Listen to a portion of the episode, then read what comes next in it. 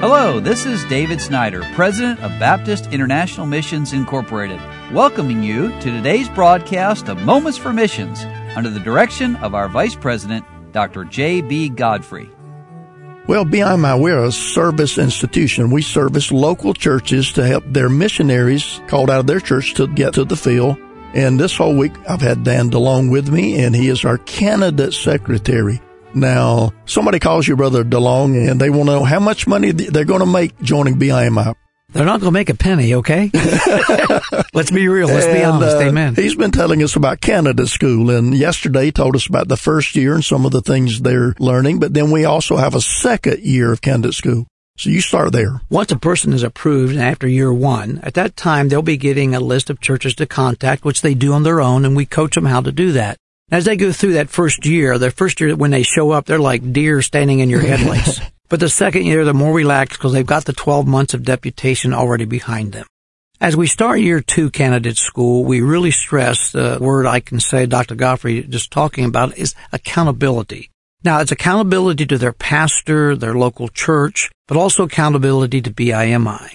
And what way are they accountable? Well, the easiest one is financially. And you got to understand a lot of these young missionaries, they have to raise a lot of support for their ministry, for their salary to survive on a foreign culture and a foreign field. Well, all that money that they raise and comes in, it's got to be accountable. Sure. It's got to be above reproach. And so we have our tax people here. We have our accountants here. They take care of all that while they're on the field. Secondly, there's accountability with the families and where we have the code of conduct and the marriage and the family. The number one institution on the earth is the family. And the most important thing we stress to our male missionaries and female missionary husband and wives, make sure the family stays number one. Amen. And understand that that's got to be right. And if that's not right, it won't work. So we key that in year two very hard. We have several lessons on the family, husband wife relationship. And again, the children that you take with you to the field, ones that are born on the field, how to handle those situations and go through that.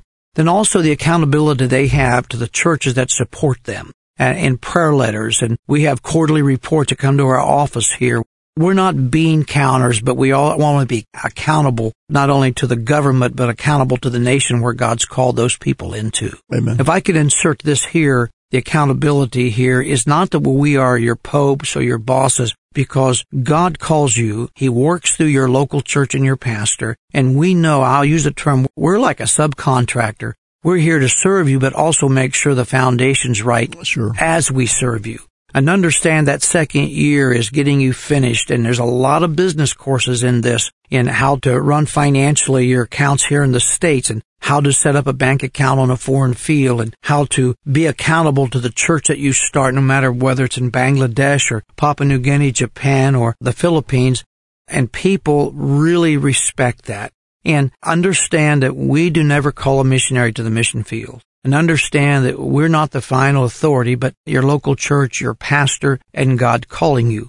Where we come in is we provide not only churches for you to go to raise your support, but we provide a support system, a connection system to kind of get you ready to jump out of that airplane with that parachute. And it's more than just jumping out with a bag full of tracts and a Bible. There's a lot more to missions than that. And what we do, we take those two years and by the time year two comes around in our candidate school procedure, most of our candidates are 40 to 50% along. Sure. And by the end of the next year, they're done on the field. Right. So that's what we key on doing is getting them to the field. Hey, it's been an honor to do this, Dr. Godfrey, and I hope this will be an education for people. Yes, and if you're listening and you like more information about this, go to bimi.org and the information about what it takes to join BIMI is all there.